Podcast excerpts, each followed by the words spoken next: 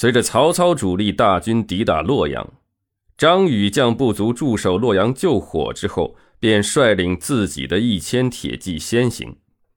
虽说孙坚、公孙瓒两路诸侯不愿追击董卓，但还是给曹操赞助了一些马匹，使得曹操麾下终于凑齐了一千骑兵，皆是单人单马，还都在张宇麾下。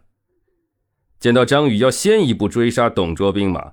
曹操立刻让夏侯惇、夏侯渊、乐进三将跟随于其后。毕竟在曹营中论起勇武，也就只有他们三将仅次于张宇。舅父，此战我等追击董卓必然大败，如此你也要去追吗？听得张宇此话，曹操也是脸色微变，而一旁的戏志才却是笑着道。少将军何必有此疑问？此战无论胜负，都对主公有着天大的好处。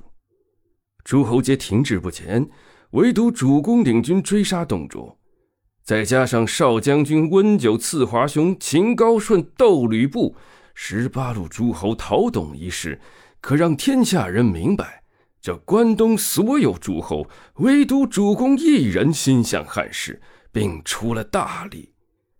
此战一过，相信会有无数心存汉室的能人志士前来投效主公。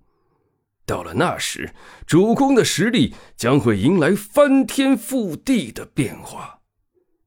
随着戏志才说到这里，此刻的曹操眼神一凛，沉声的说道：“那是自然，即便董卓大军十倍、百倍于我。”我曹操也要让天下人知道我曹某人之夙愿。